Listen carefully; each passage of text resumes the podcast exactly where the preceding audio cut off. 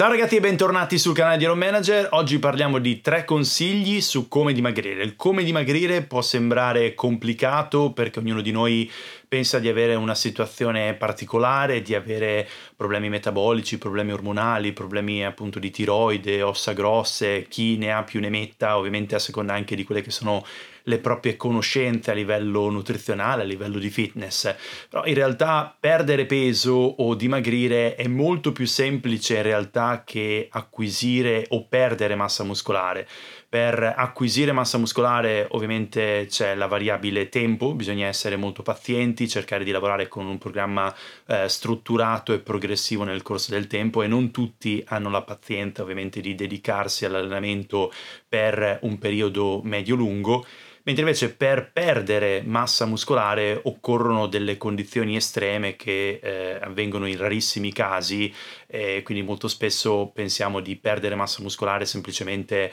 allenandoci a digiuno, saltando un pasto o mangiando meno in un determinato periodo, mentre invece eh, non è così. Perdere peso invece è molto più semplice, ovviamente bisogna avere un attimo chiara eh, qual è la situazione di partenza, qual è il nostro obiettivo e quindi impostare il dimagrimento in base a questo e anche un attimo eh, chiare quali sono le cose che fanno veramente la differenza senza perdersi, come dico sempre da anni, in inutili bicchieri d'acqua, eh, magari cercando di eh, mettere troppa energia e troppo focus sulle minuzie che hanno un effetto che è veramente limitato rispetto invece agli aspetti principali.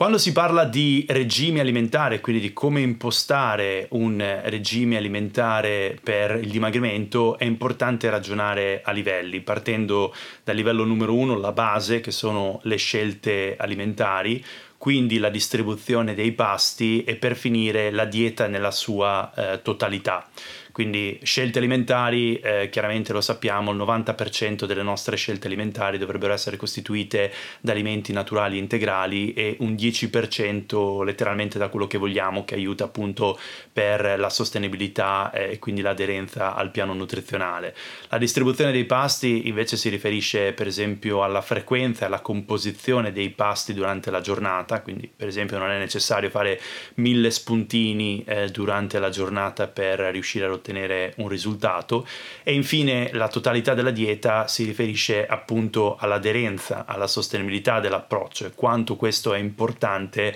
per il successo in generale perché possiamo intraprendere una di tante di quelle tante fad diets che propongono un perdita di peso in pochissimi giorni, sì, perdiamo peso, però li andiamo a recuperare con gli interessi nel brevissimo termine, proprio perché quello stile alimentare non è uno stile sostenibile per tutta la vita. Ritorniamo all'etimologia della parola dieta, dieta come stile di vita, stile di vita alimentare, quindi potenzialmente un approccio che dovremmo essere capaci di sostenere per tutta la vita.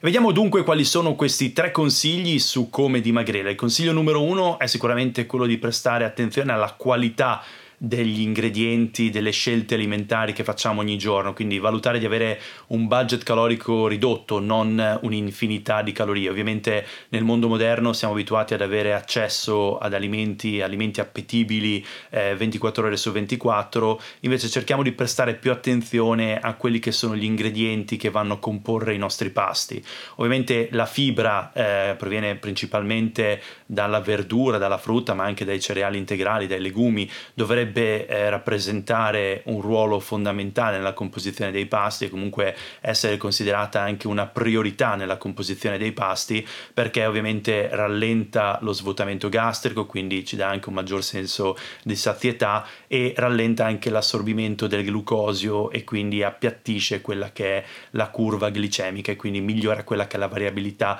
glicemica oltre ovviamente ad aiutare anche eh, a ripopolare la flora batterica, quindi batteri batteri buoni dell'intestino, migliorare quindi il sistema immunitario, quindi non sottovalutiamo la fibra, molto spesso si sente parlare di eh, proteine e carboidrati e la diatribra fra eh, proteine e carboidrati, mentre invece eh, la fibra è assolutamente importante e dovrebbe essere sempre presente eh, come ingrediente principale dei nostri pasti.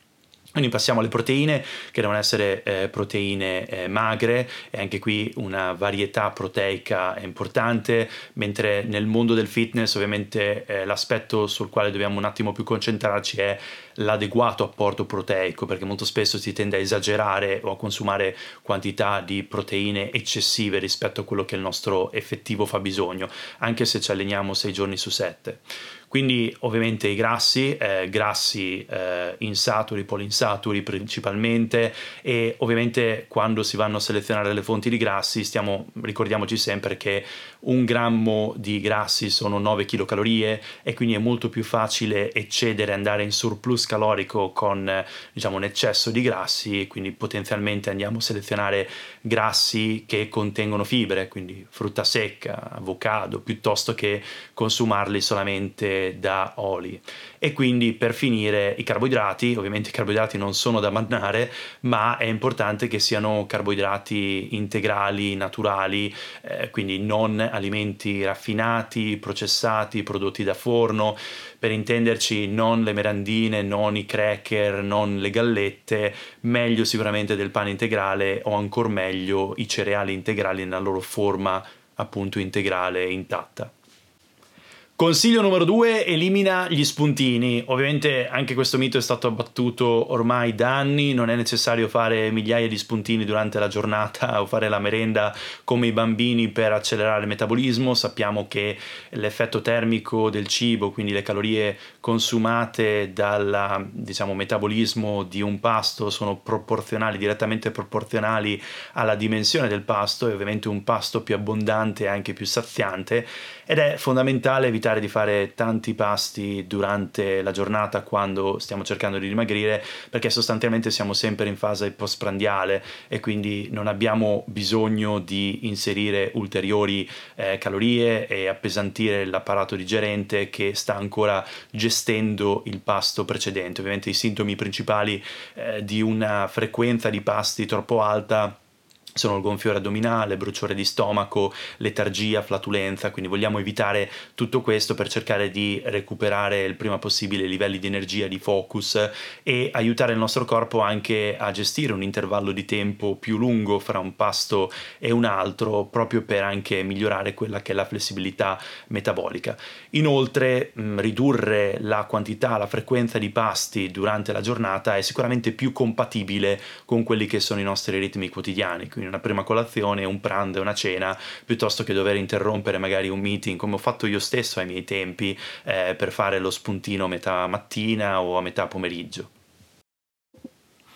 E per finire il consiglio numero 3, sicuramente il più importante, è quello di scegliere un approccio alimentare sostenibile nel tempo, sul lunghissimo termine, per tutta la vita. E qui molti ricorderanno sicuramente la piramide dei fattori che vanno a influire sulla ricomposizione corporea di Gary Helms, dove appunto l'aderenza al piano nutrizionale è alla base della piramide, perché senza di questa non possiamo neanche considerare gli altri fattori come il bilancio energetico, il nutrient timing, la distribuzione dei macros, i micronutrienti, e tutto il resto. Quindi è fondamentale trovare un approccio alimentare che sia ovviamente compatibile con quelle che sono le nostre giornate, i nostri ritmi lavorativi, di studio, le nostre preferenze alimentari, le nostre ragioni etiche. Quindi chiaramente un vegano eh, non deve essere costretto a fare la dieta carnivora, ma si possono trovare delle strategie per trovare comunque un approccio alimentare che sia compatibile con quello che è il suo fabbisogno calorico dettato anche da quello che è il livello di attività fisica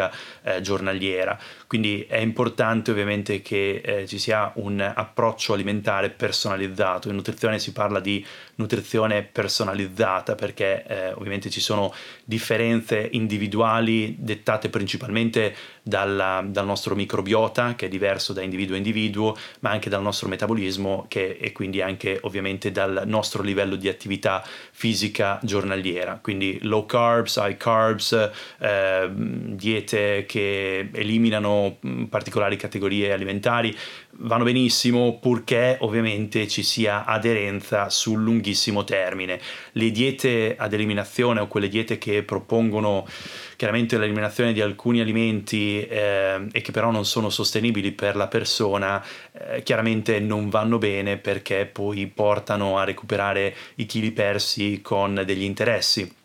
la persona infatti fa un sacrificio estremo magari in quel periodo in cui segue la dieta per poi in realtà sfogarsi e tornare ad aumentare in realtà il, il, l'apporto calorico rispetto a quello di baseline o quello dell'inizio. Quindi l'aderenza al piano, la sostenibilità del piano nutrizionale è fondamentale. Quindi cercate di lavorare appunto con il vostro nutrizionista per trovare qual è la soluzione, la strategia più adatta a voi, ovviamente nel corso del tempo adattando anche quella che è la distribuzione dei pasti e quella che è diciamo anche eh, se volete il peri-workout, quindi se siete eh, atleti, se vi allenate, cercate anche di eh, prestare particolare attenzione a quello che è la finestra del pre intra e post workout consumando eh, prevalentemente e curando ancora più attenzione alle scelte alimentari in questo lasso di tempo.